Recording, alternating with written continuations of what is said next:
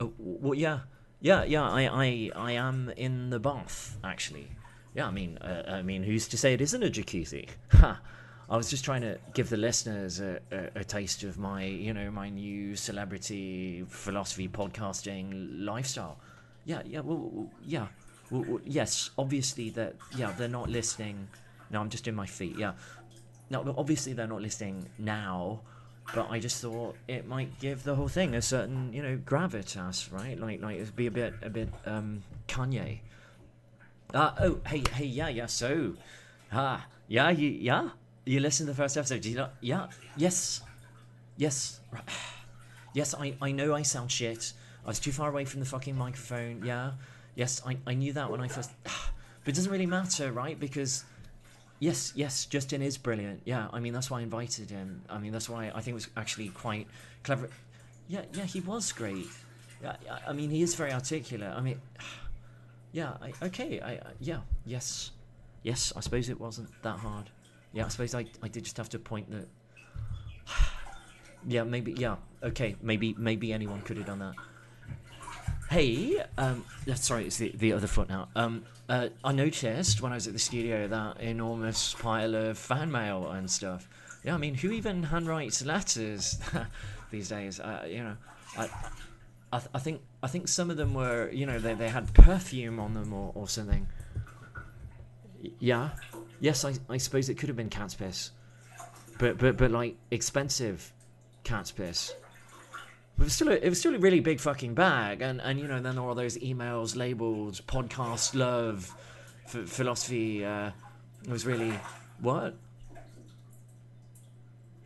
Yeah, I, I yeah, I, I mean I, I I knew that like yeah, yeah I, I, I yes I knew they were all for the for the all all of them for the guy from the philosopher's zone. I mean obviously, I mean he's he's he's he's, he's great, isn't he? He's he's so fabulous. I, I yeah, I mean, I, I, I did hear he was he was also, um, uh, you know, I heard he was also a, a bit racist. But no, no, no, I didn't say that. It was just it was just someone I met at a party that that I went to. What? Oh, seriously? You're, you're gonna ask me about the name? Really? I mean, no. It's very simple. Philosophy can ruin your life. It's it's a promise. It's like an ad. Like it should have an exclamation mark. It's like, you know you know those uh, those deodorant ads that suggest that everyone will want to have sex with you, except uh, instead of sex, there's there's more. It's more like ruination. What, what do you mean? Why isn't it philosophy must ruin your life? Like, why the fuck would I say that? I I I'd sound like a cross between Rilke and a complete twat. Should philosophy should ruin your life? Now now you're just listing English modal auxiliaries at me. Yeah, that that would be impressive if you were Finnish and and and you know an idiot.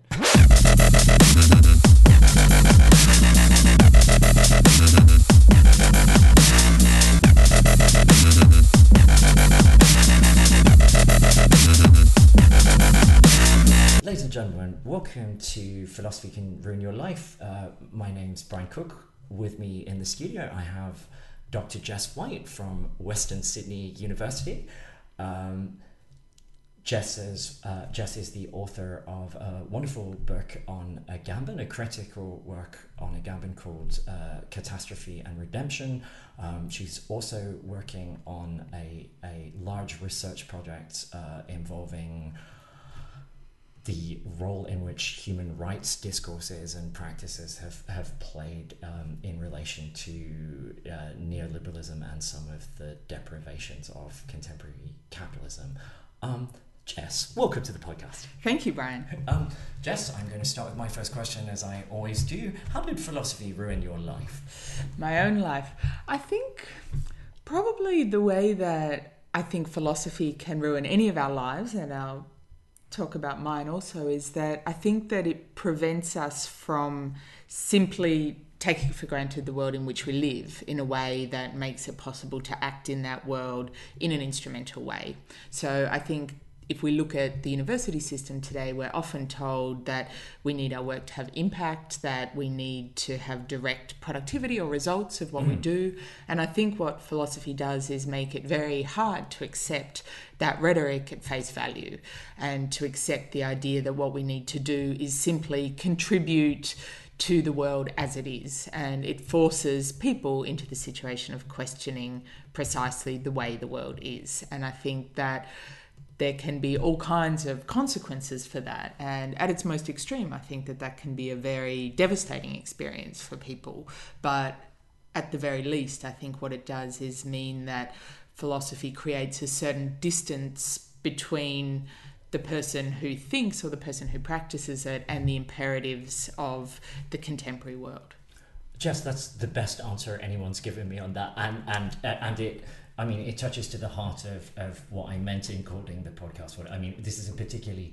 I mean, this is it, it, the in this sense, philosophy is definitely a something ruinous, right? It is definitely a ruination, but also one that at least potentially has has has quite positive consequences. But your your answer is neither ignoring the dimension of ruination nor the, the possibly, which might lead us to, to one of our later topics, the, the possibly redemptive moment contained mm. in that.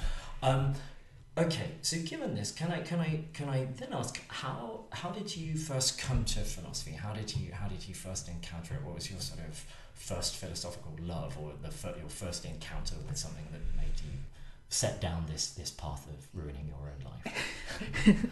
um, it's a good question. I think that there are probably two two answers to it, and I'm not quite sure, and I would have to think about how they relate to each other. One would be a very personal answer about um, discovering a, um, a book of Simone de Beauvoir's memoirs when right. I was traveling as a 20, 21 year old, right. um, backpacking and feeling profoundly alienated from the backpacker social world that uh, that I existed in, and finding this book in a book swap on. Uh, an island near the beach um, in Greece and taking it away and just sitting by the beach for days and reading this book and being really stunned by this model of political and intellectual practice and life that I was reading about. So that would be one example, but I think that that didn't really impact on my intellectual work for quite some time. At the time, I was doing a journalism degree, which is my undergraduate degree. Right, right, right. Um, huh. And at a certain point, after taking a long time to do this journalism degree, I realised that I really wasn't particularly interested in being a journalist and that I wanted to write things that were longer than 300 words and that I couldn't imagine working for Rupert Murdoch or for any of the kind of options that existed, certainly in Australia at that time. So I moved into a social science honours program and around that time, I was doing a lot of activist work on asylum seekers and mandatory detention of asylum seekers in Australia.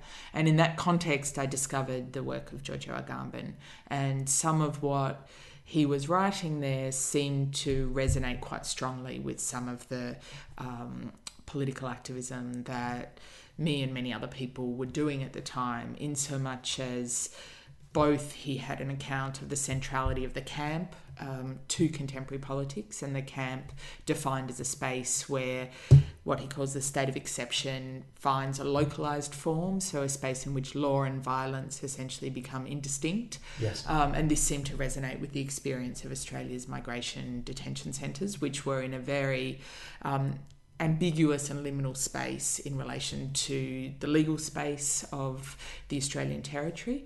But also, one of the things that was quite compelling about his work at the time was the critique of human rights discourses that it contained.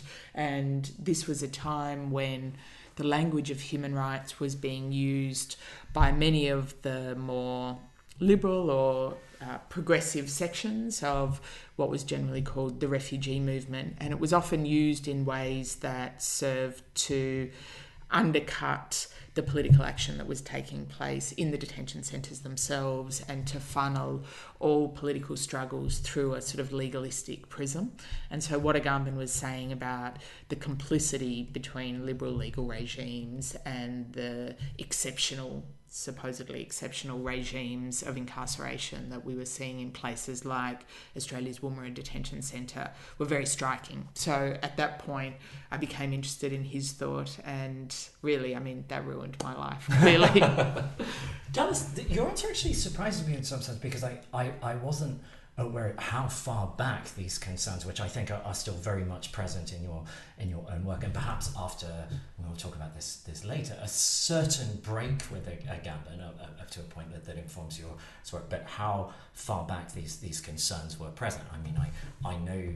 Um, that you did in some ways, as you just said, come to philosophy via via political activism, by, by being already politically engaged um, against some of the the many kind of reverberative and hideous kind of um, actions taken by the Australian government. But I mean, one of the things that, that interests me about your, your work, both past and present, is the way um, that I feel that you have taken seriously the critique of human rights discourse that is implicit in Agamben because I, I, I recall also I think we both do the moment of Agamben's kind of anglophone reception and there was this sense to which yeah I mean uh, which I, I, still think is true in, in talking about a place like the kind of offshore detention centers we are talking clearly about places that are in Agamben sense abandoned by or ambiguously to the law, right? So, so simultaneously places where all legal protections are stripped away, but on the other hand, where you you seem to be exposed to the law more, more than anything sure. else, as you as you mentioned. Um, but I actually recall, maybe this is just my own ignorance, my own distance from this scene, but something like a a kind of leftist political um, critique of the kind of things that were going on with uh, Australia's offshore detention facilities in Guantanamo Bay and so on, that I think saw itself as quite allied to human rights discourse. Sure. Um, yes. Would, would you say that that's that that's absolutely? I think that's right. I mean, I think that one of the things about those movements, and certainly one of the things about much of the early reception of Agamben's thought, is that it tended to take his critique of what he termed the normalization of the state of exception, yeah. as though it were a call for the, the resurrection of the rule of law. Exactly. Um, and in fact, what I would argue is that Agamben was arguing precisely the reverse, that yeah, in fact, yeah. um, it was not possible to return to the rule of law, but nor was it desirable. That in fact, the rule of law always contained within itself and rested upon the foundation of the possibility of exceptional violence. And so to assume that you could simply reassert the rule of law in the face of exceptional forms of violence would not actually have the political purchase or the intellectual purchase that people who use that language expected it to. And I think, I mean, one thing I would suggest is that after a very, very long time in which that language has been in use and in which these policies have continued and, if anything, have intensified, yes. that if nothing else, this would suggest that there is something deeper going on and something deeper to the resonance of a legalistic language and these forms of management than had previously been recognized. Mm. So, so you're saying it, it, like subsequently it's been a kind of vindication of that depth of, of critique of these sort of legal forms that I think so. Yes. Uh, can I ask two two things about this? One, why do you think I mean, insofar as it seems kind of symptomatic to me, why do you think this was so misunderstood at the time? Like, like uh, that Agamben's critique was put into the service of kind of saying, well, there are these, um, there are these obviously kind of horrible, um, like it's like this express, like abrogation of everything that sort of liberal, um, uh, um, the principle of the rule of law under liberalism is supposed to um, is, is supposed to be about. We see this this sort of violent abrogation of this, and maybe Agamben's giving us a sort of descriptive account, uh, which we can still sort of model under the norms of liberalism. It's like mm-hmm. we need to mm-hmm. restore things sure. to the liberal framework. Why, why do you think people thought of it in that way, like in a I think there are a number of things. One, I yeah. think that Agamben's work happened to come out just as things like September 11, the attacks on the World Trade Center took place. And so, in the context of the emerging war on terror, it seemed that his works were extremely prescient. And Indeed. I think this meant that his work was received in a really in a wide range of disciplines, but tended to be received in a way that detached it from many of the philosophical assumptions underpinning his work. And I think that's completely understandable. Me I mean, yeah. he was publishing for a long, long time before writing the works in the Homo Sacer series, which dealt specifically with political questions. Much of that earlier work was in aesthetics, on the philosophy of language, in areas quite far removed from the explicitly political concerns yes. of his later work. And I think that it's completely unsurprising that people in disciplines that were more politically engaged with questions of state power or political questions, whether they be um, politics, sociology, criminology, a number of disciplines that he was really taken up in, didn't feel the need or didn't have the time or didn't have the inclination to go back and read all his work on aesthetics or his work on language. And so, therefore, there was an assumption that certain aspects of his thought could simply be taken at face value uh, as a critique of sort of Bush era exceptional politics. And it was a time when I don't think that what many people wanted to hear was that actually there's a deep continuity between these Bush era exceptional politics and the normal politics of liberal democratic polities. If anything, what people wanted to hear is that there is something that can be done about these exceptional regimes of detention, of uh, incarceration like Guantanamo yes. Bay, and that what can be done is the return to the rule of law. And I think there was work that I don't want to dismiss that was important um, Supreme Court challenges to the legality of certain aspects of the detentions at Guantanamo, for example.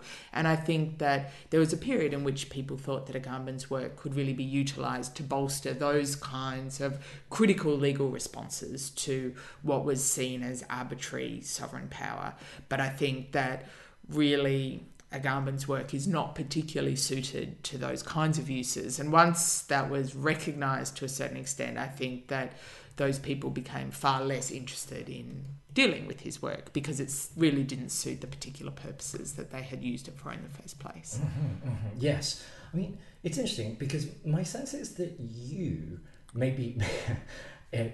I won't. I won't go so far as to say as uniquely, but that you were rare as someone reading a Agamben at that time, as someone who came to a Agamben through the, uh, the, the, for the reasons that everyone came to Agamben at this time because of the the resonance that we felt between between what he was saying and what was going on in the world. Um, but when you talk about, and I remember I, I had a similar position at this time. Like I remember thinking that you know precisely the worst thing to do would be to abandon you know liberal like uh, um, uh, discourses, liberal institutions, liberal content at the point that they were being sort of so egregiously overridden and smashed and yeah. smashed to pieces, which is something I, I, I, now think I was I was wrong about.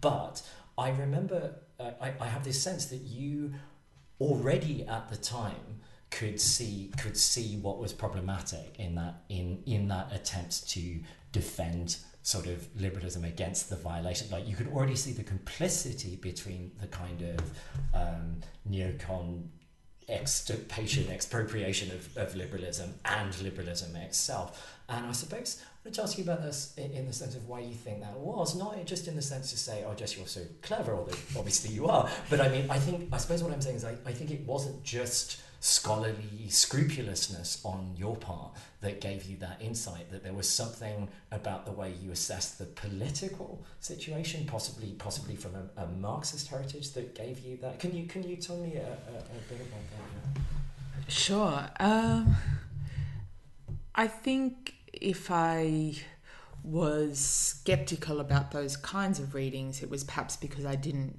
come to these questions with the same kind of commitment to liberalism as yeah. the the final horizon of political thought, and that probably did come from some kind of a commitment to Marx and Marx's thought, although a fairly incoherent one sure. at that period. I mean. I was in my early 20s, if we can recall. Indeed, um, so I don't want to give myself some profound, you know, insight at this time. But, and perhaps there was a certain immaturity or irresponsibility about that too. I'm sure that people who were involved in those kind of rule of law campaigns would say that and would see that rejecting that framework at the very time that it was under attack, as you have said, would be a sign and a mark of irresponsibility and a disarming of the tools that were available to challenge Bush administration type policies or immigration detention policies here. But one of the things that I think was quite striking to me um, through the period preceding that was the lack of purchase of some of those liberal discourses in challenging immigration detention in this country yes. and the need for them to disarm more radical critiques. And so it was out of a a witnessing and a reflection on the way those liberal critiques tended to disarm more radical thought and more radical action, and particularly the action of people within the detention centres themselves, that really made me feel like some of those languages needed to be questioned as the horizon of possible political thought and action. Mm. And I think I think your judgment has been very much vindicated in, in this sense. But but I think this is a, a great insight of some of your of some of your early work that that the kind of blackmail version of the of the defense of liberalism kind of goes, you know, well, but if you don't hold to this line, won't you allow something even worse? But I think you know the an insight that maybe drives some of your work is is but no as in the the impotence of some of these liberal discourses is not contingent it's not an accident. There is a kind of fundamental complicity between their ability to shut down um, um, more radical forms of critique or as you said very importantly even even the way in which people who are the sort of um, who are being uh, I, I, I don't know who are resisting um, um, these kind of these kind of situations, these exceptional situations, the way they are acting and thinking themselves, that there's something about liberal discourse that's hopelessly inadequate. Um, all right, so I, I, want to move on uh, to where you took this this work on Agamben because I think following this period, you, you, you know, there's a very sort of serious, long, and, and sustained in, engagement with Agamben. So we've talked about that initial spark of mm-hmm. what got you into it. What what then kept you going? Like I suppose, what did you find in Agamben's work that continued Some kind of strange obsession. I mean, I thought for a very long time. I did a PhD that ended up being on Agamben's thought, and later became the book that you mentioned, Catastrophe and Redemption, on the political thought of Giorgio Agamben. But at the time that I started that work, I thought that it was going to be about these kinds of dynamics that we've been talking about, that it was going to be about mm. Guantanamo Bay and anti terror laws and these kinds of juridical transformations that were taking place at the time. And what I initially wanted to do, still want to do, is trace the relationship between those transformations in juridical form and transformations in capitalism, um, particularly in the period since the 1970s.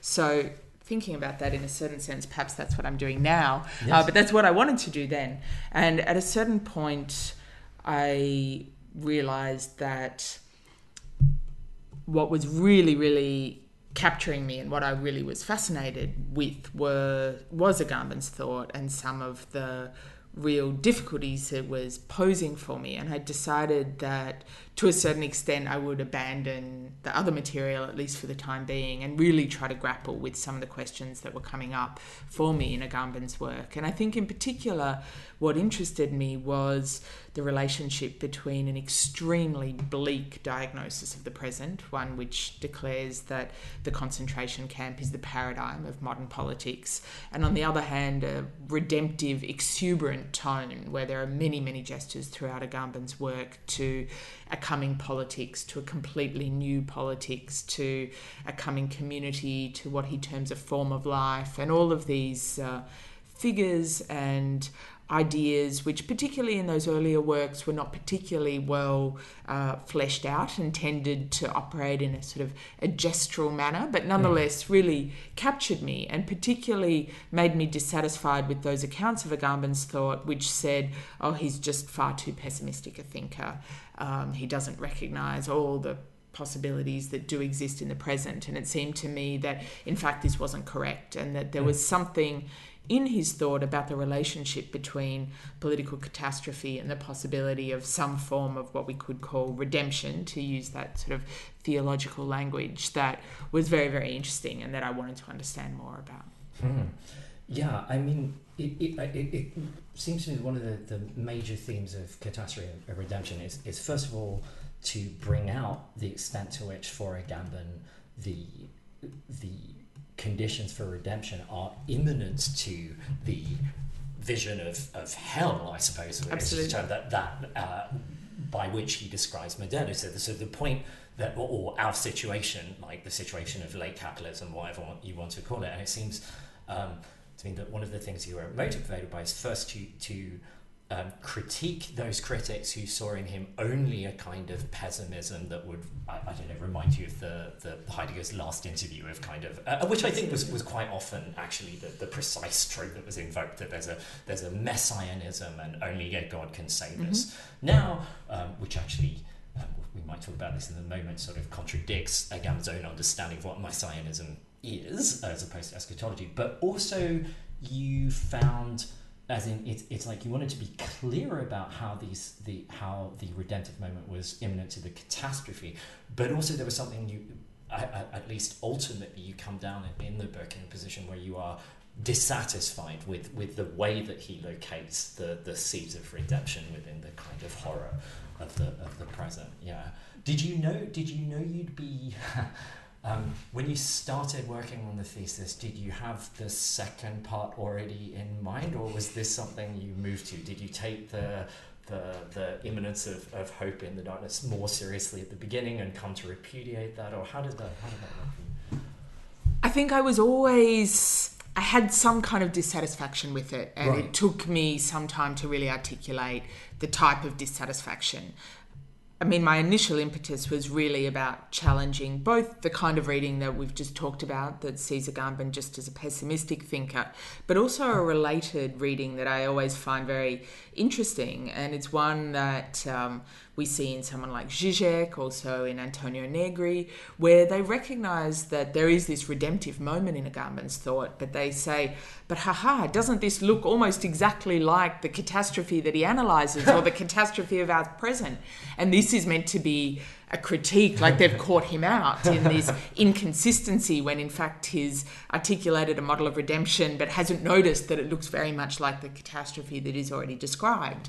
And it seems to me that that's exactly the point of Agamben's thought that what he calls the sort of, you know, going using Benjamin, the, the teeny change that changes everything is what is significant um, to his account of redemption. That in fact, the catastrophe as he sees it is always extremely proximate to the possibility of the redeemed world. And that's so, I think, because of his unrelenting criticism of certain aspects of the, the political tradition and the philosophical tradition, but particularly his account of the forms of separation that exist in that tradition between in the in ancient Greece between Zoe and Bios, so a natural and a political life, um, between the oikos uh, and the polis, so the home and the political space, and what he sees is that in the course of modernity we've seen a collapse of those distinctions, which is both the possibility of or the reality, in fact, of catastrophe, the camp is the ultimate space in which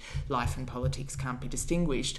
But nonetheless, this is also the possibility of a new form of life, which hmm. would no longer separate out a depoliticized natural life from a political existence. So there was something about that reading that was attractive to me. And there are still aspects of that that are attractive to me. I really like his rejection of the form of nostalgia that I think you see in someone like Hannah Arendt, who always seems Yes. to be harking back to the Greek polis and the clarity of the distinctions between natural and political life, for exist for example, and I think has never adequately come to terms with the centrality of slavery, for example, to enabling the form of freedom that manifested in the Greek polis or in the American Revolution, which she elevates over the French Revolution. So that aspect of Agamben's thought I have always liked and have always found quite attractive, but I also always felt that there was something in a certain sense complacent about this idea of the teeny change that changes everything and i had a sense that perhaps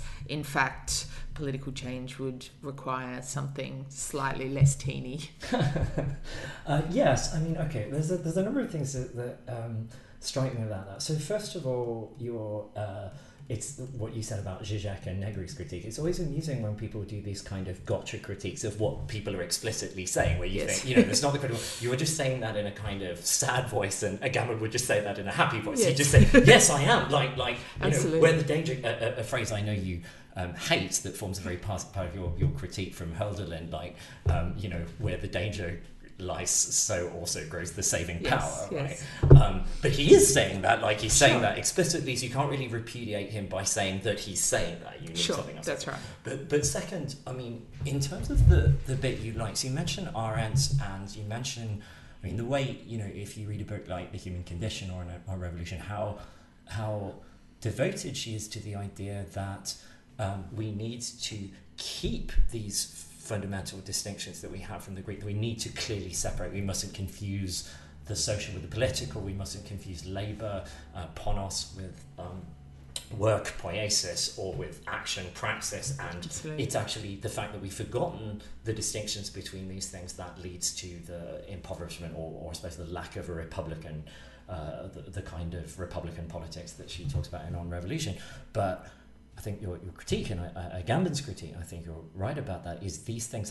have collapsed like the distinctions between these things are not just a matter of a kind of intellectual error I mean, Hegel would say something like, you, you know, for Hegel, the um, categories are always categories are never just applied. Like it's not like you have logic and then you apply it to stuff. Mm-hmm. It's like those categories actually emerge from from the sure. world to which they sure. are then then applied. And I I, I see you saying. Um, that you, you, can't just say with Arendt that there's something too, I suppose, Kantian about just saying, no, you correct the categorical schema and then that will allow for politics. But okay, in terms of in terms of deriving, uh, in terms of what I want to ask you next about this, so it seems to me that one of the things one might like about Agamben's position, precisely the one you, you criticize, is um, about um, the way, say, the distinction between the, the oikos and the polis has already collapsed under capitalism and under modernity. One of the things that one might uh, like about that position, contra the nostalgia you mentioned, is that there's a certain amount of you could argue there's a certain amount of fidelity to a, a Marxism in that tradition. That precisely Marx, you know, doesn't doesn't want us to regress to some sort of utopian feudalism or, sure. or something like that. Um, that he wants to he wants to say no, no, there has to be something about the conditions of the present, i.e., capitalism, that that has the seeds of the future present. But the way you articulated, and I want to see whether you think this is right, the way you articulated it, it sounds to me like you're saying and, and that's correct. You still like this part of Agamben's work. It's compatible with Marx's, but maybe what's missing is the ability to think politics. Like, would, is, is that a is that a look? Essentially, yeah. that's right. Yeah. I mean, I think that Marx is a real influence on this way of thinking for Agamben, and I think that certainly for Marx, as for Agamben, there's nothing to mourn in the collapse of the border between um, life and politics. For example, mm-hmm. in fact, the split between civil society and the state was a real target of Marx's thought since his very early critiques of Hegel. So right, I think right. that yeah. there is that kind of tradition that Agamben is to a certain extent building on. And I do like the idea that we have to find political possibility in the present. We're not going to find it by returning to some idealized version of the past.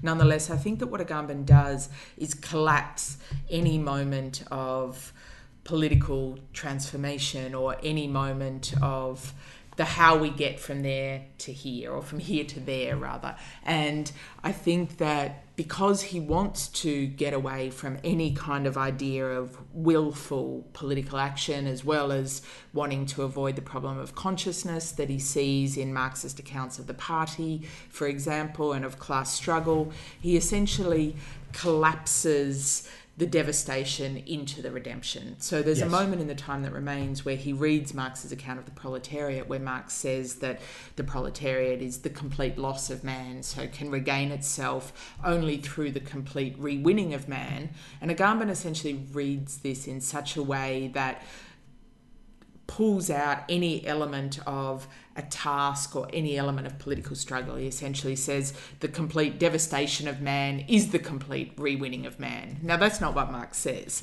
And I think Agamben knows very well that that's not what Marx yes. says. And it's that erasure of that gap that I think is the problem for me. Yes political catastrophe in and of itself can simply be political catastrophe. And I think that Agamben, to be fair to him in his more recent works, has tried to articulate forms of political practice that would enable a different relation to this world. Um, and possibly the highest poverty, for example. So his work on the highest poverty, which is on the category of use as an alternative to property, um, also his account of what he terms profanation, which is about how we supposedly remove things that have been separated into another sphere um, and sacralized and return them to common use. So these yes. are very much related ideas. So I think he is attempting to think um, those forms of politics, and I think, in a certain sense, particularly with the account of use, he is trying to think what could be seen as his alternative, or alternative is not the right word, but his attempt to think a response to capitalism. Um, and it's a response that essentially does away with an idea of struggle or uh, class antagonism, for instance. Um, whether this is a, an account that's adequate to uh, contemporary politics is um, a real question, and I think, I mean, in a certain sense, it will. This will rest on the way that Agamben uh, fleshes out these ideas, if he plans to do so, which Yeah. he may well not. Um, but I still feel that there is a sense in which his proposed forms of praxis are not really adequate to the magnitude of the problems that he so astutely analyses. Yes. Why do you think? I mean, given that you, you critique him on this point, and you've been you've been very articulate about this, but why do you think he he hmm, recuses himself from making declarations about politics and political struggle on his own terms? So, granted that we have a problem with this, what what is it that you think? What is it in his thought that that makes him continually refuse to do this, given that obvious problems follow from it, i.e., that it can sound like a, a quietism, or at least like it, it ignores the uh, the the any any reflection on actual politics or actual political struggles in, in terms of in, in favor of these kind of even if they're not messianic but these these figures like profanation mm, of the restoration of, Sure. of what was separated into the common or something like stays at this level of I, I don't know what you call it whether you call it abstraction or what you call it but yeah what, what do you think drives him to do this I think it's a profound critique of the Marxist tradition of the 20th century mm-hmm. and a desire not to repeat various of the mistakes that he sees that tradition as having made. And there's certainly a, a Heideggerianism that informs his thought in so much as there's a very strong critique of the metaphysics of will that tends to give the impression that any kind of deliberate human activity and therefore any political activity would necessarily reinscribe the forms of um, problems that we're, we're experiencing. So it's a, in a sense, an extreme form of the version of the critique of liberalism that I was previously articulating. That he thinks that any attempt to provide political solutions risks simply reinscribing the problems. And certainly, I think that there's a real critique of a vanguardist or Leninist model. While that's not really articulated in depth throughout his work, I think there are moments when he's very critical of, say, uh, Lukács's account of class consciousness, for instance, and certainly, makes yeah. the argument that any account of consciousness ends up essentially splitting the conscious element, which ends up being the party, from the, the unconscious lump or mass, which is the class. And I think that this is consistent with all of his accounts of. Um, his resistance to those forms of separation that we were just talking about in relation to Arendt, but also going back and far more deeply to his opposition to a metaphysical splitting of the, the continuum of life that um, he traces to Aristotle and to De Anima in particular, Yes. when you have these uh, divisions in the continuum of life. And what Agamben is always resistant to is an idea that consciousness can essentially be separated off from brute life. And he sees some version of this in um, attempts by intellectuals to give direction to a political struggle that others would take up. So I think he's always very much resistant to playing that political role of the intellectual who gives instructions. Um, but I think that, uh,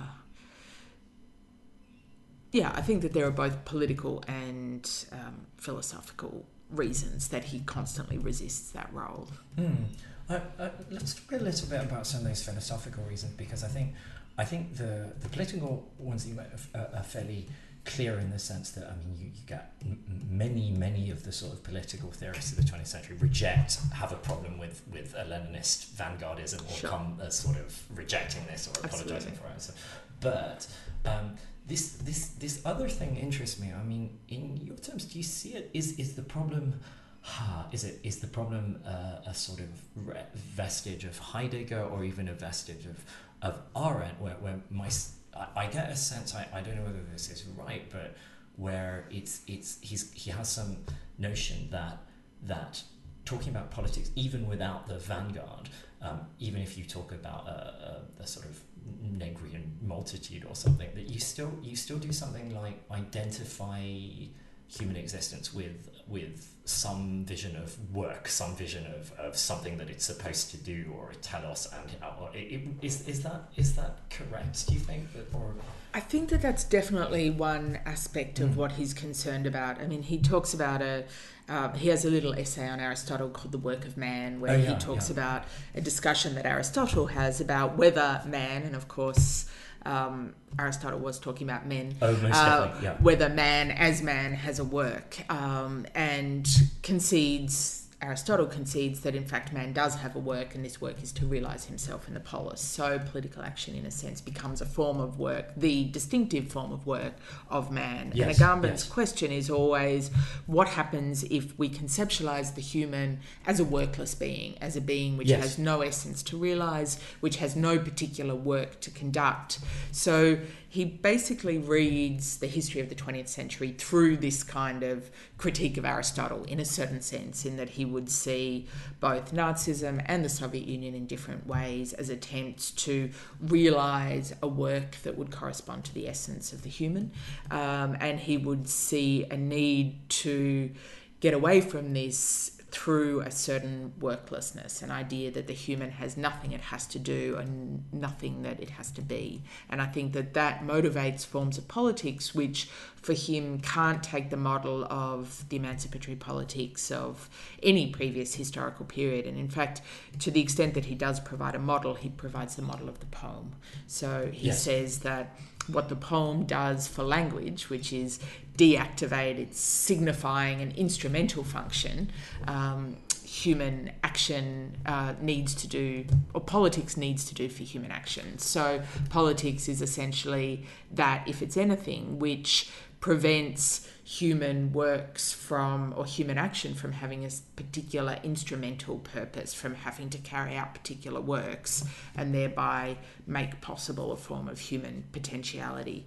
Now, I think if I could just say something about that, I increasingly feel like this model of potentiality is particularly inadequate to the world in which we live, particularly because I think that that kind of model of infinite potentiality has been taken up by policy, by management discourses, Aha, aha. to convince us to imagine that there are no structural constraints on human self realization or on social organization. So, I heard a very interesting um, paper recently about management discourses and how this language of um, infinite potentiality is essentially used by uh, policymakers to say, Look, I know it seems incomprehensible how you could possibly reorganize your human services with this very, very limited budget that we're now giving you, but you just have to open up your minds and infinite possibilities will present themselves, things that we can't even imagine at this point.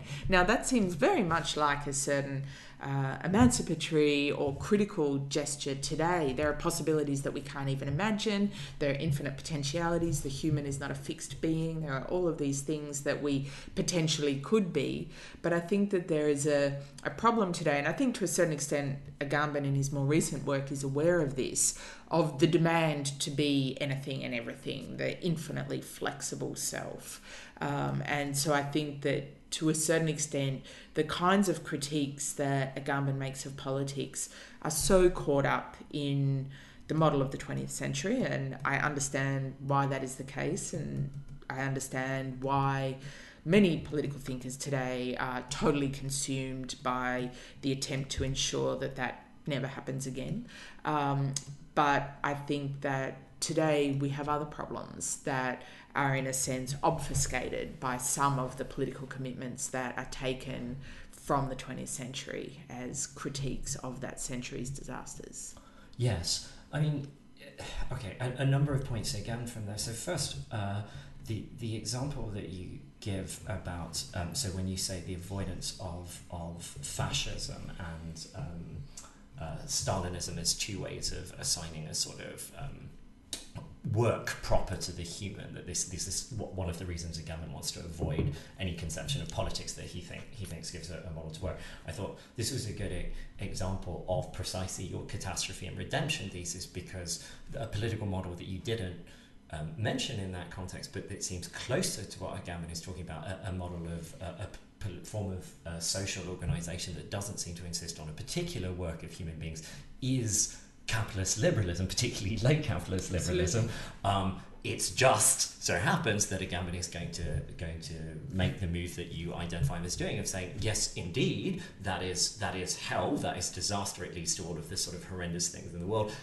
But there's a redemptive moment to it in that it, it's the regime that reveals the worklessness of, That's of right. the human Yes, absolutely. Okay. On the on the question of on on the point about um, the the uh, the horrible the management thing that you went to the, the potentiality. It just uh, it's like I, I know you'll say yes to this question, so I'm, it's almost enough. But we'll see. I'll, I'll just.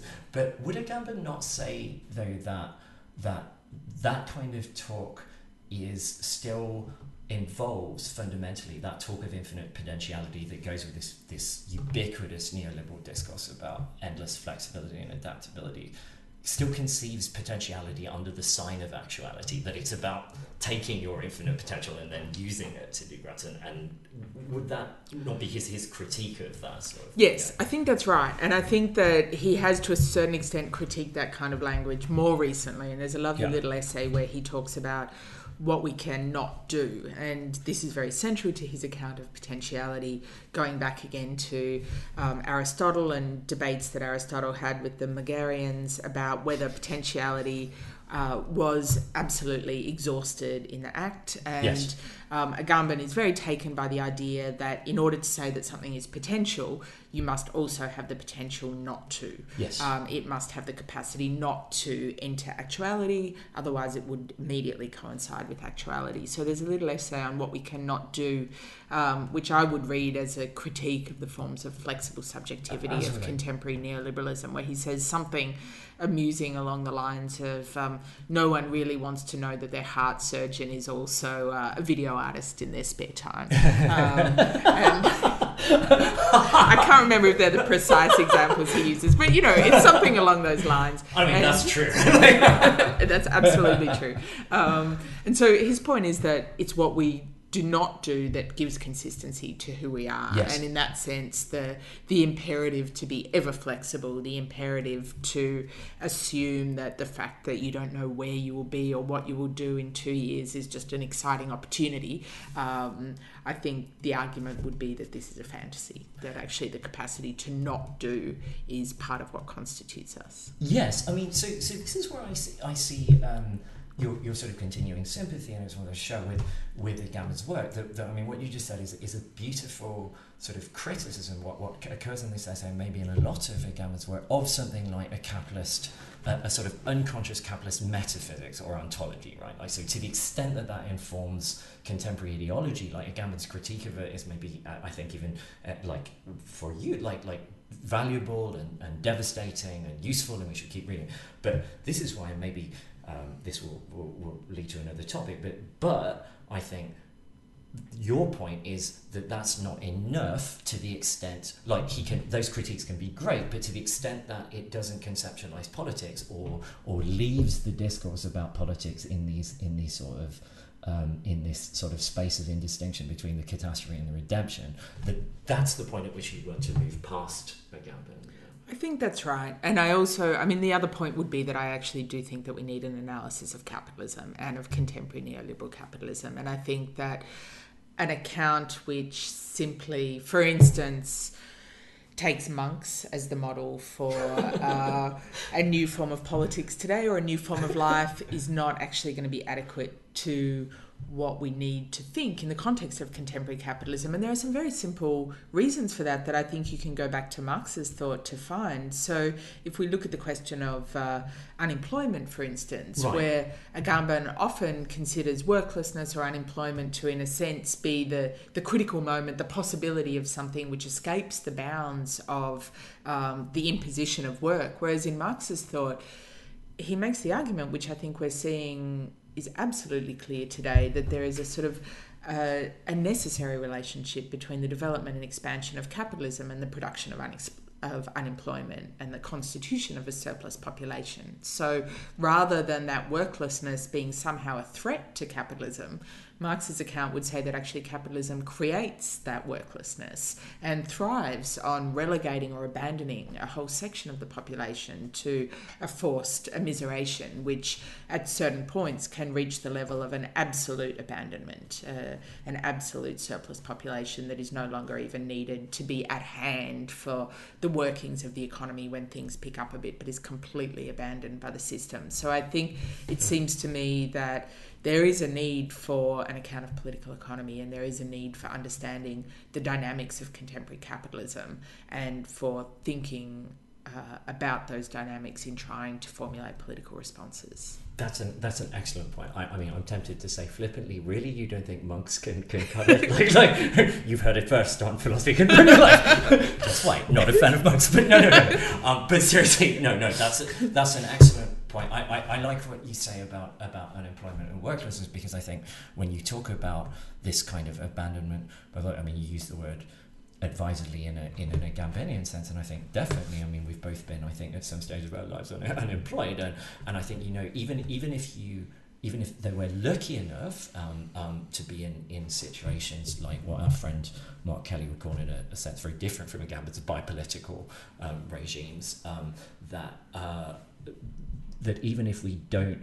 reach this because of the existence of some vestige of, so, of, of social safety nets of welfare of the welfare state this this state of abject immiseration still anywhere maybe before the state of absolutely abject immiseration in which case you probably can't do very much either you're, you're never more sort of dependent on the on the sta- on the society that, that, that you're creating. You're, you're not really in a position to be a, a resistant because precisely uh, as Agamben says, uh, abandonment is that state of kind of being, as we said before, sort of fully under the law, just as much as it is like like um, left behind by the law, left mm. to fence to yourself. So, um, but yeah, so I'd like to make this uh, transition um, to uh, perhaps talking about your your current work. So what comes after um, catastrophe uh, and, and redemption, and your sort of uh, I, I think really really powerful criticism of Agamben, which we, we've, we've talked about um, uh, somewhat. But the, what you what you've been doing in the years since publishing the book is pursuing your initial project, and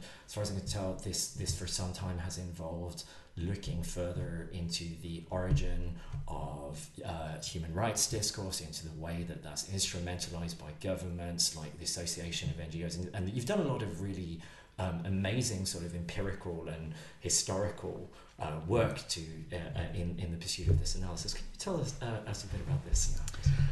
Um, well, yes. I mean, as you say, since I finished that book, I've really been working on the problem of human rights. And initially, the form that this took was that I was very interested in something that I discussed a slight, uh, just slightly in the book, but which I really wanted to follow up on, which was. Um, Michel Foucault's relationship to um, figures associated with Médecins Sans Frontières um, in the last um, period of his life, and people in particular who formulated the idea of the right to intervene on humanitarian grounds, or what later became humanitarian intervention. And there's a particular figure, Bernard Kouchner, who was a former, uh, yes, uh, um, former head of Médecins Sans Frontières, but worked uh, very closely with Foucault towards the end of Foucault's life. The two of them uh, went on a trip to Poland together. Um, they put out various, um, they did various work together around Vietnamese uh, asylum seekers and a number of political questions.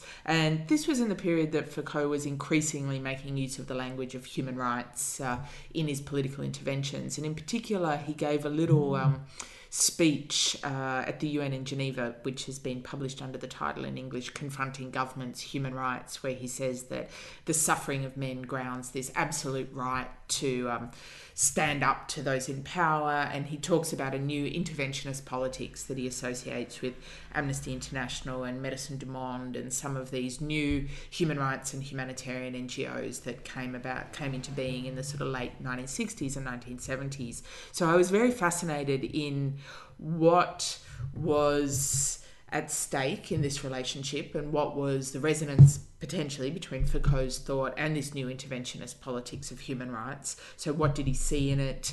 And I was also very interested in a certain instrumentalism or instrumentalization of Foucault's work by figures like Bernard Kouchner, who went on after Foucault's death to play major roles in developing the norm of humanitarian intervention and supporting forms of military intervention.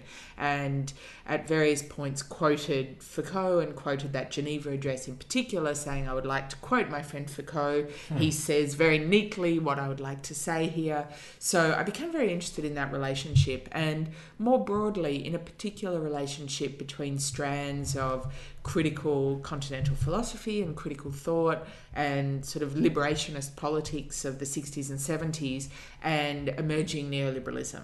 Um, and I see the, the rise of human rights discourses as part of a revival of liberalism um, in the 1970s that is that we could call neoliberalism in a certain sense, although the specific relationship between human rights discourses and neoliberal economic policies is a more complex question that is what I'm working on to a certain extent now. So I became interested in that broader terrain of liberal revivalism in the 1970s, um, and that led me in particular to work on some of the NGOs that were really um, significant in that period, in particular um, Médecins Sans Frontières, but also Amnesty International, and I'm also interested in Human Rights Watch. So, really, this was this new form of liberal politics that made use of a language of human rights, but it was quite a distinctive language. It, in many ways, uh, was distinct from certain of the um, political assumptions that informed, say, delegates who drafted the Universal Declaration of Human Rights, which I've been doing a lot of work on the drafting debates. And what's fascinating about those debates is that you get the sense so, this is 1947 mm. um, and then 48 when these debates are taking place, and you get a sense of profound political, economic, metaphysical distinctions between starkly different visions of what human flourishing would look uh-huh, like, uh-huh. what a good society would be. And really, I mean, the level of sophistication of these arguments is quite. Um, quite serious. And you compare that to today, in which I think the, the vision of human rights that has been taken up by those NGOs is one that has been very narrowly focused on a particular idea of civil and political rights. Um, that's starting to change to a certain extent today, but it's a vision which was very much uh, compatible with the emerging uh, neoliberalism of the time, and so that's really the the terrain that my current work is on, trying to really um, look in quite a bit of detail at both the conceptual and the historical relationship between the politics of human rights and the emergence of neoliberalism in the 1970s and onwards. Mm-hmm. So many questions um, uh, uh, about this. I mean, there, there are lots of specific things I want to ask you. Some historical things about about people like Bernard uh, Kouchner. We'll get onto the odious uh, Les Nouvelles Philosophes, the relationship between philosophy and the rise of this kind of discourse. But before I ask any of those things, I, I want to ask a broader question, which is just how do you see, in, in broad terms, today the relationship between human rights discourses and, I, I suppose, the um, the like like the French le, le pensée unique, right? Like like the neoliberalism. There is no alternative capitalist realism politics of our mm-hmm. Because I know this is this is something that spurs your, your thought of thinking yeah. that these two things are complicit. But mm-hmm. but yeah, could you could you say a bit about how, how you see yes. that? Um, well, as you say, I think these things are complicit. And one of the, the ways I think they're complicit is precisely in this bracketing of any other possible mm. political or economic um, possibility in the world. So the idea that there is no alternative um, maps on very neatly to um, the idea that, um, you know, this is the most we can hope for, that human rights and preventing a little bit of evil is the best we're ever going to get from this world. And I mean, frankly, when you look at the state of the world, and you know, particularly the the state of um, you know the Arab world today, but not only the African continent, there are yes. huge swathes of the world in which the idea that this is the best uh, we can hope for, that we're simply preventing a little bit of evil, really is completely unsustainable when you look at the world that we're actually inhabiting. We're seeing enormous amounts of violence being done in the name of the view that this is all there can ever be. Yes. Um, so, in terms of some of the specifics, I mean, I think that there are various aspects to this. There's a conceptual resonance, and I think I'm particularly interested in looking at the thought of founding figures of like the Mont Pelerin Society, um, early neoliberal thought of people like uh, Friedrich Hayek in particular, yes.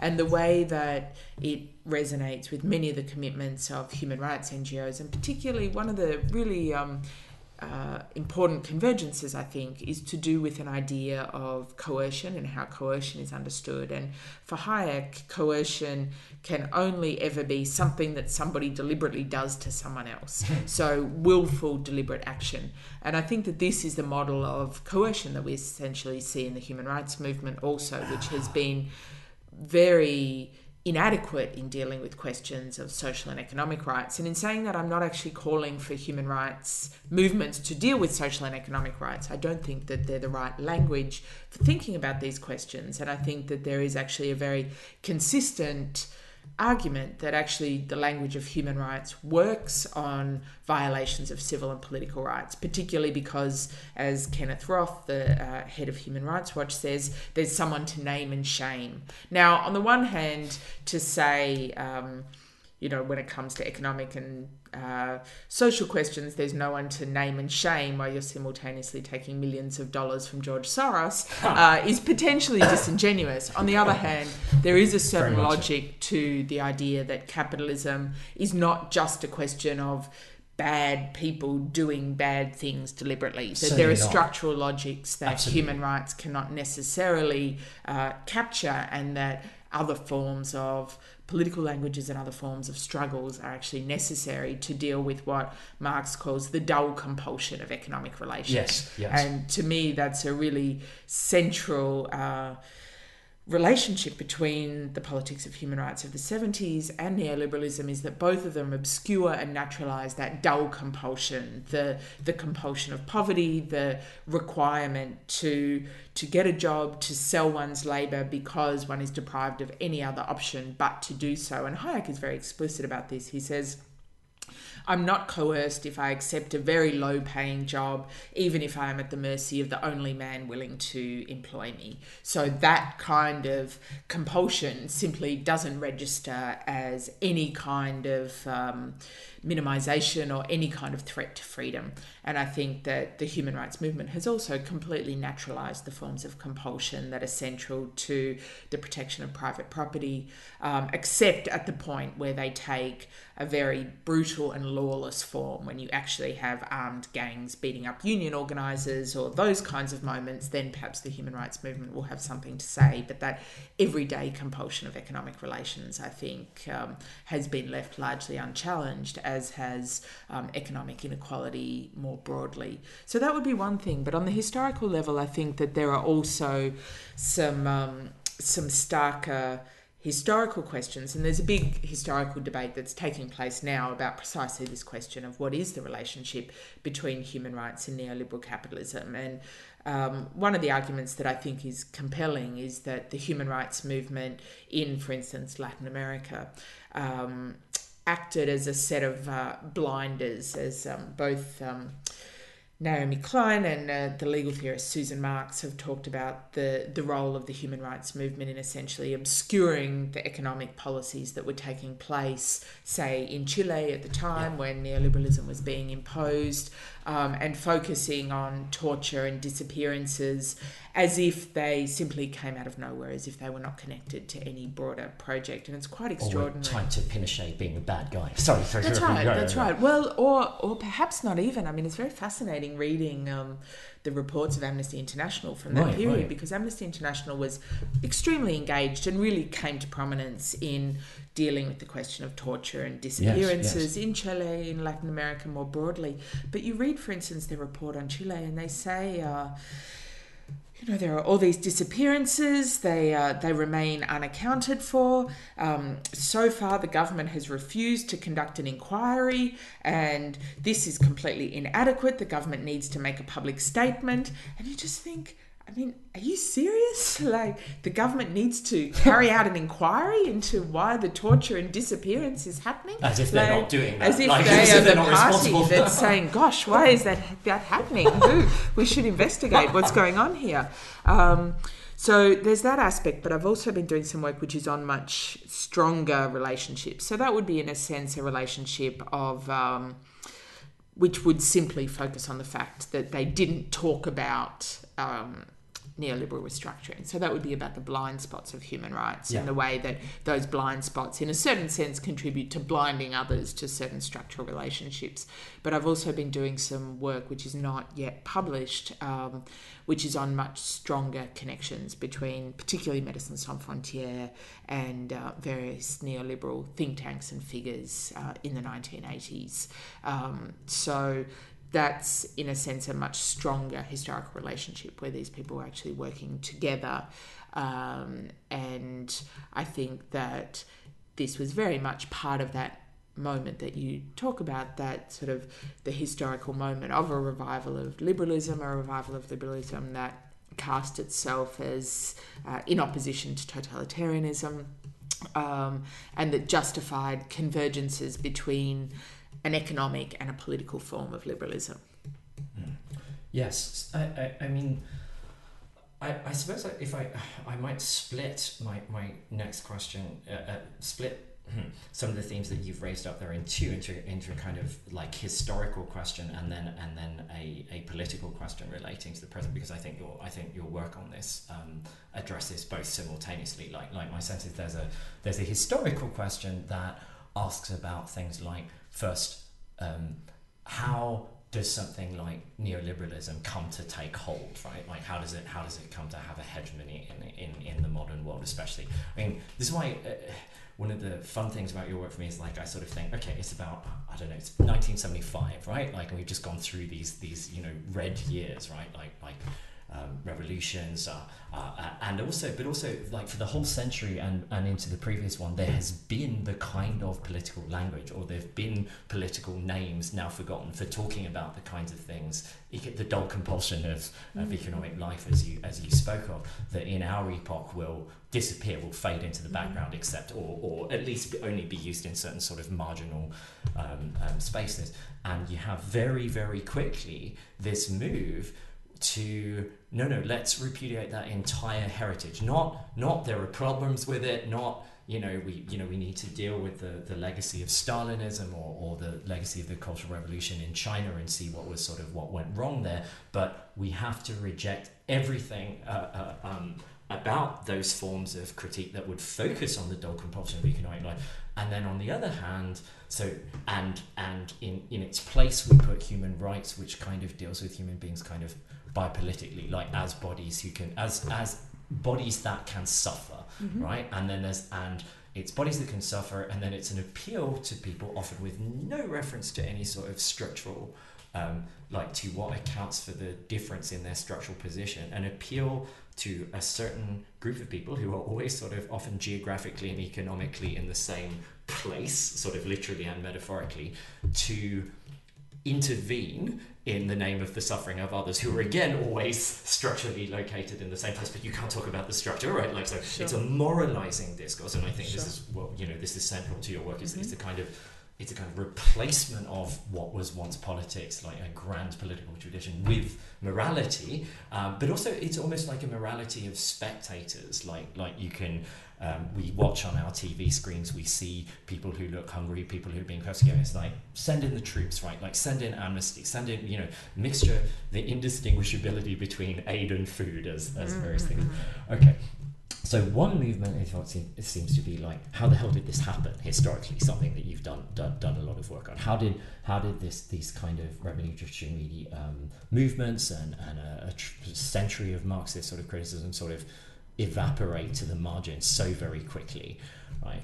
And on the other hand, uh, in, in contrast, though, there's the sort of project of neoliberalism, who are around the same time, a lot of them, as far as I know, are kind of Austrian or American cranks, right? We've got a sort of social welfare state. We've got um, we've got vaguely, broadly Keynesian economics, the post-war compromise, and then on the other side, and we've got and we've got these guys who are really fringe figures. Like we're talking about neoclassical economics mm-hmm. and other things that the economic orthodoxy of the last fifty years just just thinks is total bollocks, right?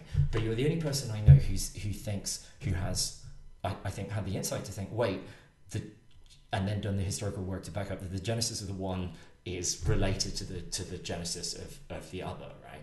But but my sense is your point is is not just they're not just chronologically related. That there's a there's an extent to which they're also kind of causally imbricated with each other. Can you say a bit about that? Like, how would you tell the story of, say, the the rise of of these two parallel movements of human mm, rights discourse and neoliberalism? Mm. Gosh, it's a big question, um, and I think it's clear that a starting point has to be with the failure of the previous uh, alternatives or utopias. And in this sense, I would agree with the analysis of the historian Sam Moyn, who argues that really it was the collapse of communism and of anti colonialism that mm.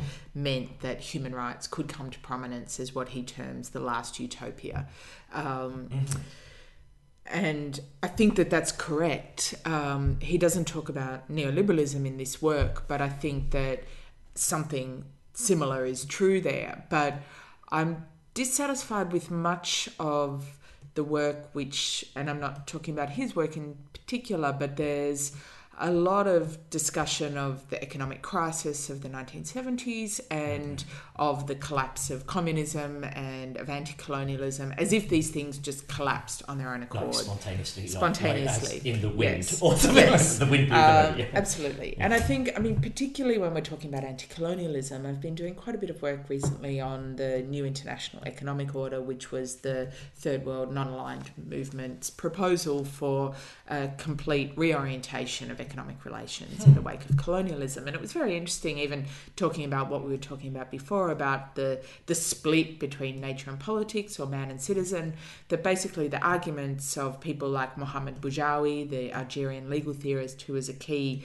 theorist of the new international economic order, was that political equality, the equality of supposedly sovereign states that had come about in the wake of decolonisation, had proven itself to be illusory because substantive inequality was still the reality of international Economic relations. And so, yeah. you know, what Kwame Nkrumah called neocolonialism was still the fundamental structural relation of global politics yes, so yes. and global economics. Indeed, so, indeed. I mean, the new international economic order was a very ambitious program to equalize economic relations and mm-hmm. to enable um, post colonial uh, societies to have real independence and to free themselves from neo colonial economic relations, from the power of multinational corporations.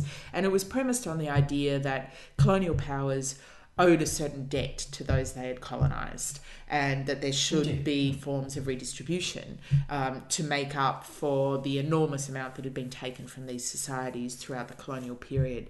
Now, in 1974, when this went through the UN General Assembly, it did so unopposed. Even the United States was not prepared to actually veto or argue against. And in part, this was because of the the prestige of anti imperialist language, the fact that it was difficult for the United States in particular to stand up and um, side with imperialism, yeah. given its own history and its own rhetorical stance of portraying itself as the great anti imperialist nation. Since the First um, World War, like, like um, Woodrow Wilson do, doing that. And, and I suppose after the Second World War, where they kind of like clean up your imperialism. Europe. That's is, right, yeah, that's yeah. right. So, you know, this went through the United Nations General Assembly Assembly, but in the context of, say, the OPEC blockade, there was enormous, enormous uh, organisation by the Western powers, by the former colonial powers, by um, the new Bretton Woods institutions to ensure that this agenda did not succeed. And this involved enormous efforts to split the various um, parts of the Third World Bloc from each other, to split certain oil producing states away from others, to break the forms of solidarity. And interestingly, this coincided with certain critiques of um, the third world state um, as totalitarian. And certain of these critiques came from post colonial theory, they came right, from. Um, certainly, they came from humanitarian organizations who started to focus their attentions on human rights abuses in. Um, post colonial states using language that was very, very similar to much of the colonial language that had been used to predict what these societies would look like if the colonial powers left. They'd be, you know, barbaric places Right, of right. poverty and human Right. rights abuse and all of this. Things Um, sectarian violence and blah yes, blah blah. yes, they won't be of able to the, they won't be able to hold a community together. These Yeah, kind of all of very these kinds of- patronizing kind of yeah, yeah, yeah, all sure, of these kinds of arguments. And also, I mean, with that, interestingly, a real critique of forms of abstraction that had been used to generate forms of political solidarity. So, an enormous onslaught on the category of the third world, for instance, for Hmm. supposedly denying difference and for being inadequately attentive to uh, differences of history and differences of culture, differences of religion. Huh. So there was an elevation of difference, but it was an elevation that worked against forms of artificial uh, political solidarity.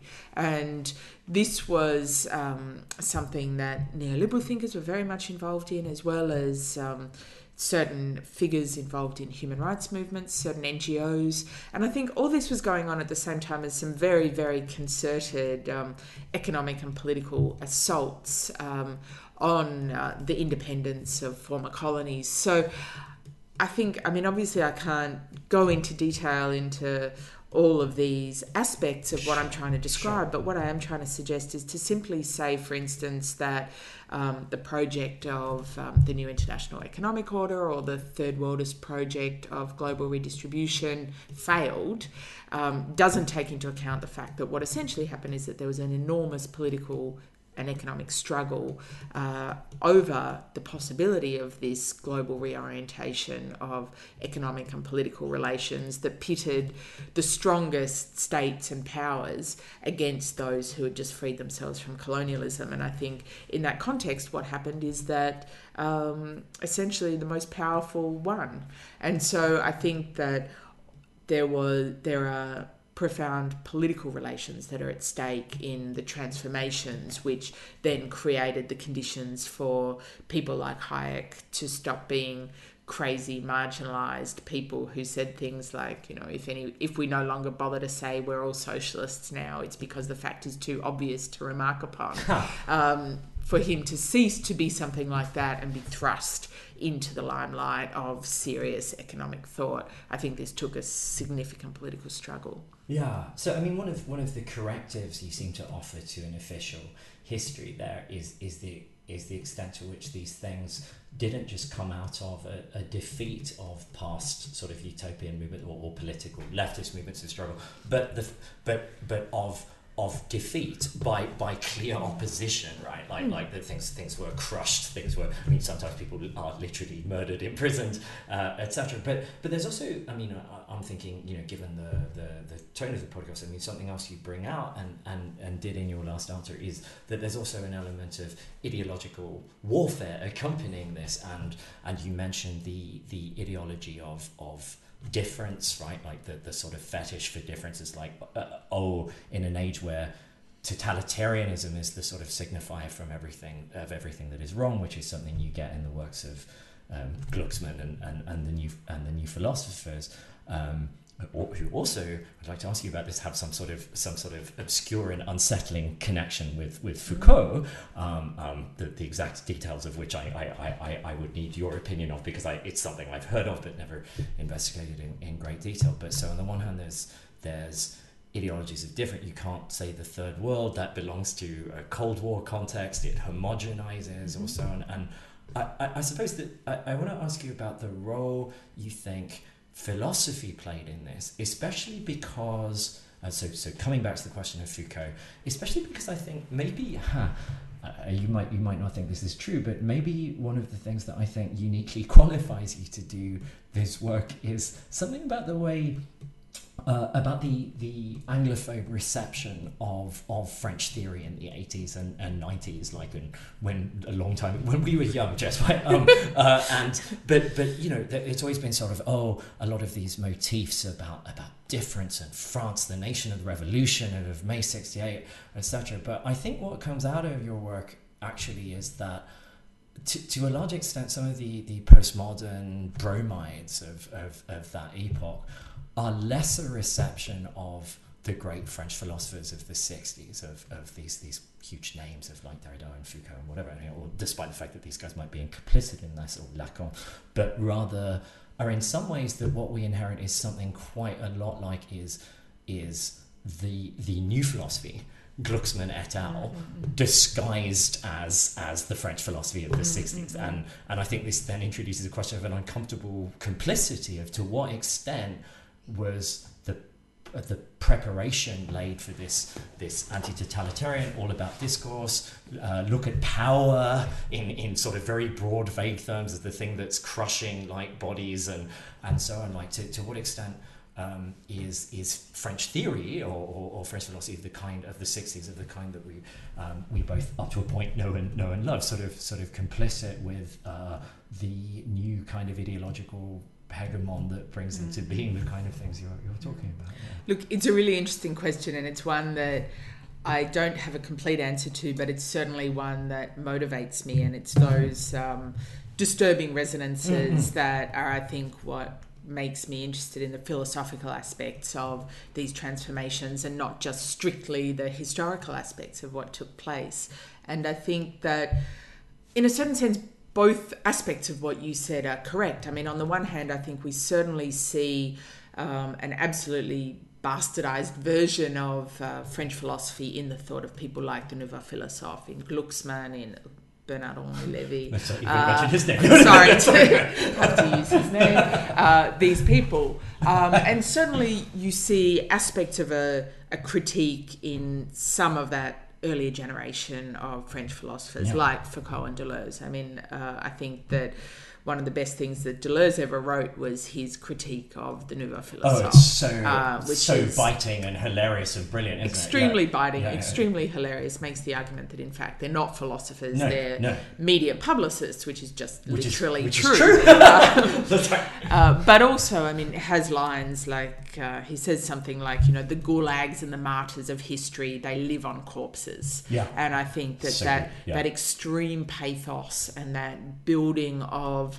a self legitimation on this claim to be shrieking on behalf of the victims um, is one that someone like Deleuze really picked up on very neatly in an essay like that. It's one of his um, great moments, definitely. Absolutely. yeah. um, and interestingly, Foucault was much closer to those yeah. people. Um, you know, there are about a million different accounts of the break between Foucault and Deleuze, but certainly one of the explanations that's been given is precisely over the Nouveau Philosophe. Um, but interestingly, in a, something like Foucault's um, lecture series, The Birth of Biopolitics, there is a, what I would see as a critique of that kind of uh, thought of his time. He doesn't mention them specifically, but both of that philosophical moment and also of the forms of political dynamics where he talks about what he terms state phobia.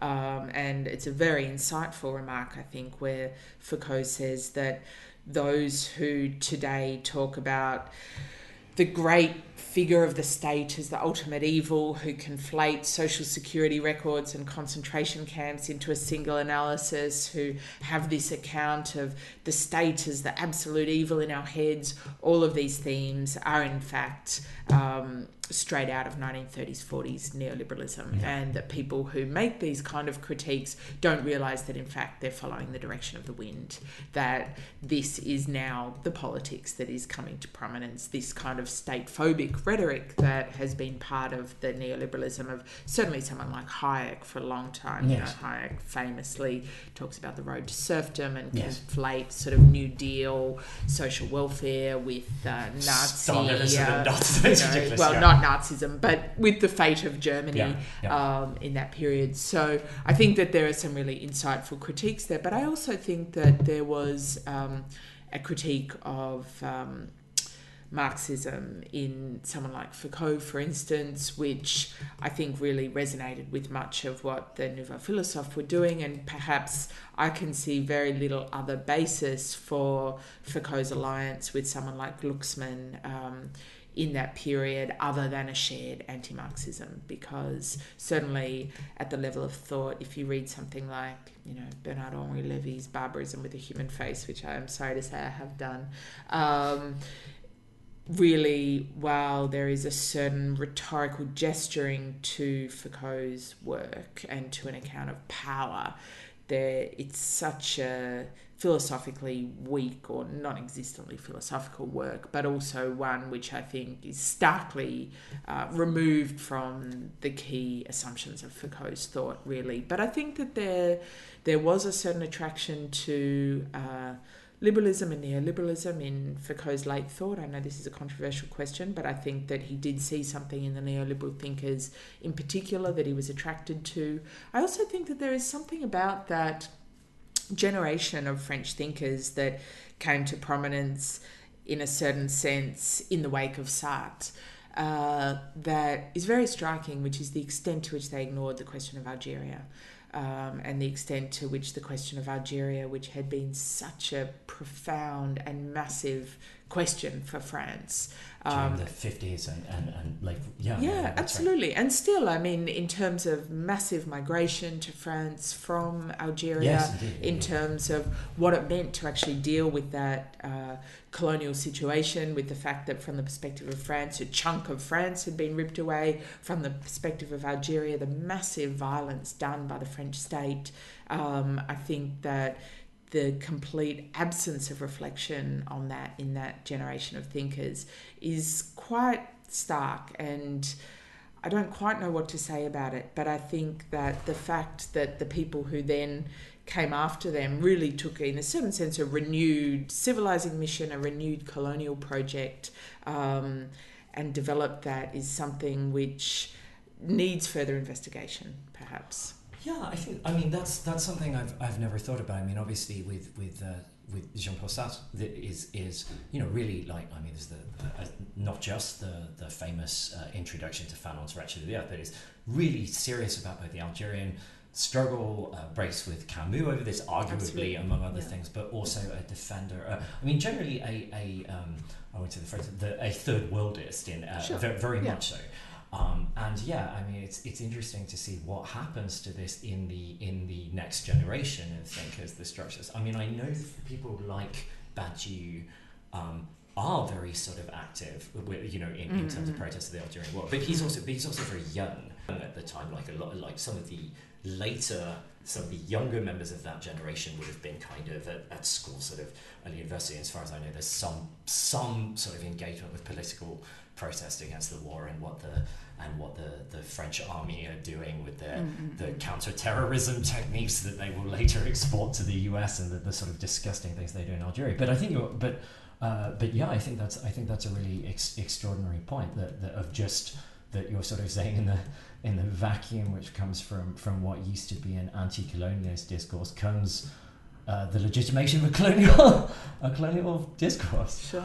Um, I, I suppose that another thing that interests me about this period, and if, if we're, f- focusing on France in, in, in France, is is the strangeness of maybe from people for Anglophone countries of the discovery of liberalism as if it is a as if it is this new radical project mm-hmm. instead of instead of the, the sort of mm. um, you know oldest wine in the really quite old bottles as well. Like I think I think even if you are um, um, I, I don't know, a sort of Cold War anti-totalitarian, a Cold Warrior in the sort of American sense. I think it's still as hard to be excited about about liberalism as someone like Andre Glucksmann is, sure, because sure. it's just been the dominant Absolutely. ideology of the last yes. of the last century. Yes, yeah. yes. Um, uh, something something I wanted to ask you about about that though. Oh, coming back to coming back to the question of Foucault. I'm sorry to press you on this, but it's just it's it's almost like I'm thinking, oh, can we can we absolve him? Can we, you know, how damned is he? I mean, when you said when you said the point uh, from the birth of biopolitics, like I was sort of cheering on the inside. Like, Thank God, Foucault, you, you didn't entirely go over to the dark side. Sure. But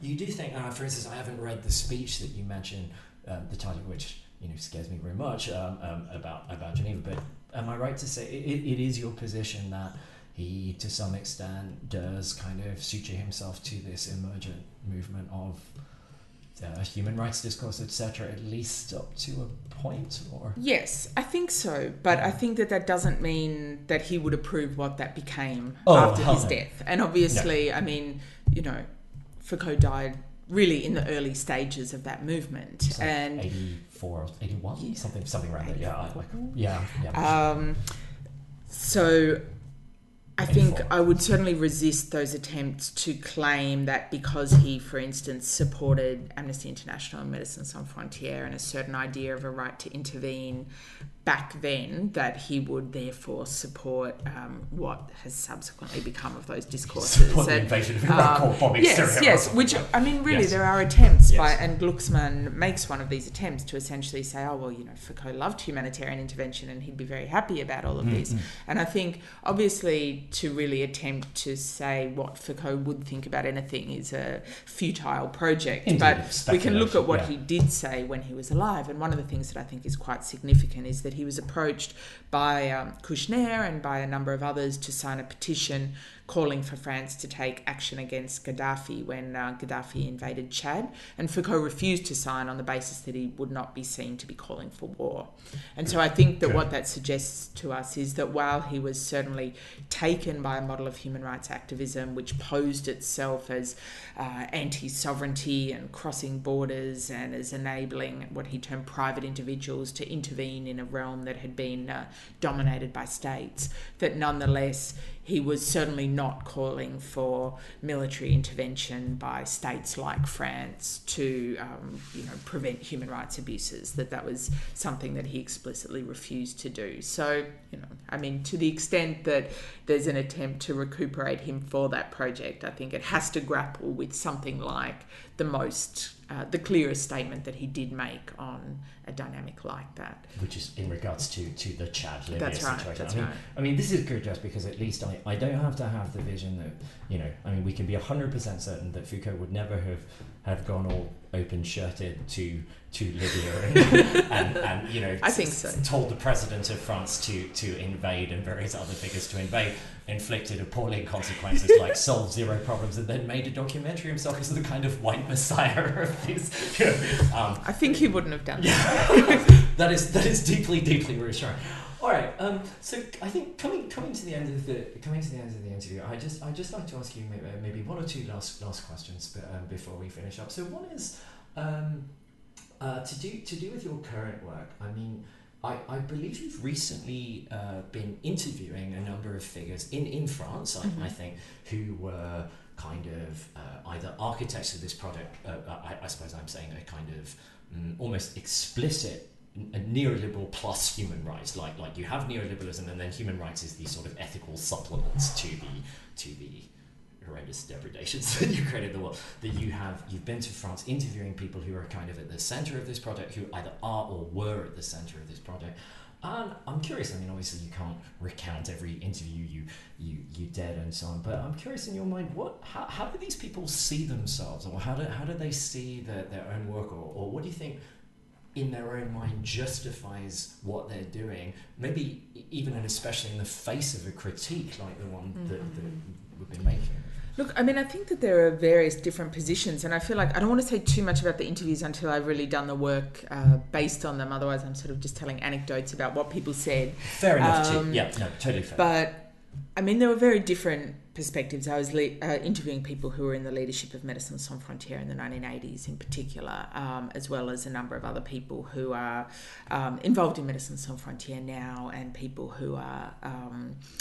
Were around the debates that were taking place in the 80s um, in relation to human rights and neoliberalism and some of these questions. And I mean, really, there were starkly different perspectives depending on how people situate themselves in relation to the present. So, those who were more critical of the present and of neoliberal policies now tended to be more reflective and more critical of certain aspects of the practices of that NGO um, in the 80s and in the period in which they were much more gung ho anti totalitarianism, liberalism all the way. Um, whereas people, obviously, who are still neoliberals now and are fairly um, committed to neoliberal premises today are obviously not critical of the kinds of uh, things that they did then. Yeah, right. No, okay, that makes that makes sense. This makes me think for our, our last question in terms of uh, where your work going. I was wondering, um, about the reception of, of your work thus far. I mean, I mean, I suppose as long as I've as long as I've uh, known you and, and known you working on this, what, what I think is is an incredibly important um, project, an incredibly project, sort of intellectual, historical, and, and political project. I've had the sense that um, you know you're also doing something really quite courageous in that people have a lot of investment in human rights discourse, and I suppose I, I wonder, do you ever get um, do you ever get accused of I, I don't I mean this this would seem so ridiculous in one sense of of by critiquing human rights being pro the kind of things that human rights organizations are supposed to protest against. So somehow pro torture or pro landmines or etc like like well, yeah. And if not what is what is the reception to your work no one has directly told me that i'm pro landmines i'm glad to say. thank, thank god. I, I, love um, the idea of also implicitly pro like or covertly pro landmine like yeah. I mean i think that in a certain sense the bigger fear i have is that the work that i'm doing is simply assimilable within a human rights framework. And what I don't oh want to be wow. doing is just um, refining a better model of global humanitarian government. Oh my God, um, no. No, no, And it's never obvious how to avoid that kind of um, yeah. position. To a certain extent, people who are interested in the question of human rights are obviously not happy about certain of the things that I talk about. But there's also a real capaciousness to human rights discourse, which. I think mm-hmm. goes together with the fact that it has become, in a sense, the last utopia, that it has swallowed so many other political possibilities and movements that, uh, in a certain sense, it's quite hard to get purchase on human rights itself. And what we often see is what um, my friend and colleague Ben Golder calls redemptive critiques of human rights discourse, right, where right. you make all these critiques, but then at the very end come in and say, but that's why we need a better human rights. Mm-hmm. And I think that's what I want to not do. And the difficulty of that is that then what people often say is, well, then, you know, what's the alternative? And I think that there's um, often a response, and in fact, a, a, colleague said this to me just two days ago. Um, how can you criticise these things if you don't have a better alternative on hand? And on the one hand, I think that there are numerous things that I think could potentially be better, but I also think that my role is not to find the better political model, but to point out some of what I think are really quite irresolvable problems with the the discourse of human rights and also the global governance structures that have been developed, what some call the human rights industry. And potentially on that basis, it creates a space where other possibilities become thinkable in the sense that people see a need to try to think of something else. So I think if I can contribute to that kind of work, then that's enough. Yeah, I mean, I, I think the accusation that you can't. Um, uh, critique something in the absence of an alternative, it, it, very much misses one of the central points of your work, which I think I think you, you've done a lot of historical work to suggest the complicity with human rights discourse in terms of suggesting that there is no other alternative. So, in a sense, your alternative is the whole field of possible alternatives apart from apart from continuing to do exactly yeah what, that's right. what we're doing. So so yeah that critique seems to miss the point to me. But yeah the, which of course risks that we're back in the realm of infinite possibilities which is not what i'm wanting to suggest. No. i'm not wanting to suggest that there are infinite possibilities. I'm just wanting to suggest that perhaps we can think of one other yeah that I mean, might be good. I mean that's right. I mean maybe at that level i think i think you know uh, I know you don't talk to her about him a, lot, and maybe it's a little bit um, absurd of me to try and, and try and bring out your your your um, secret uh, Badiouian side. But I do think I do think um, uh, is is very good at. Uh, uh, never having taken up this kind of this kind of rhetoric of infinite um, possibility, or even even anything like this, still using in a work like Theory of the Subject the uh, the critique of what he's still very old school Leninist sounding thing called ultraleftism, which he identifies with a kind of uh, focus on the redemptive capacities of some kind of super subject as opposed to the the subject as as placed within a structure, right? And I think you can see this in a lot of nouveau Philosophe discourse of even even like like Lardreau and, and Jambet, these these kind of like the angel against mm-hmm. against against the state of, of history that is present in Glucksmann, is present in lots of postmodern, is present in this sort of frictionless capitalist discourse of inexhaustible bodies that, that can work forever and uh, have sex forever and, and do all of, and do all of these sorts of things. But I think I think in your work and and, and uh, there, there's still a, a, kind of commitment to something like um, you know communism or, or yeah, or sure. be a fair yeah yes which doesn't mean that I don't think that we have to very uh, comprehensively rethink that, that what that would mean. No, but yes. I, mean, any more, and I mean, and, and any more than than Badiou would. Like that's Absolutely. right. The, the communism, yeah. as in as in the signifier. Like we're not talking about really existing socialism of, sure, the, of, sure. the, of the nineties and and so forth. But I think, yeah, I mean, I, I just say this by way of again.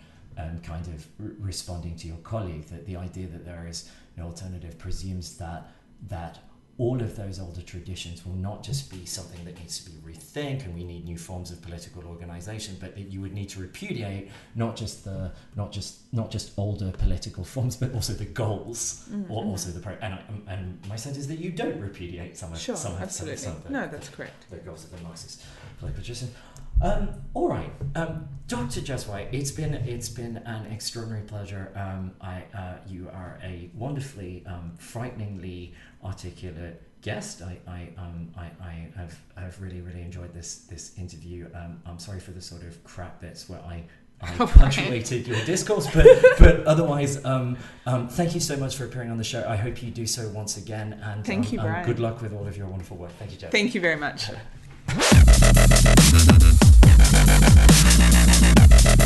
Mm-hmm.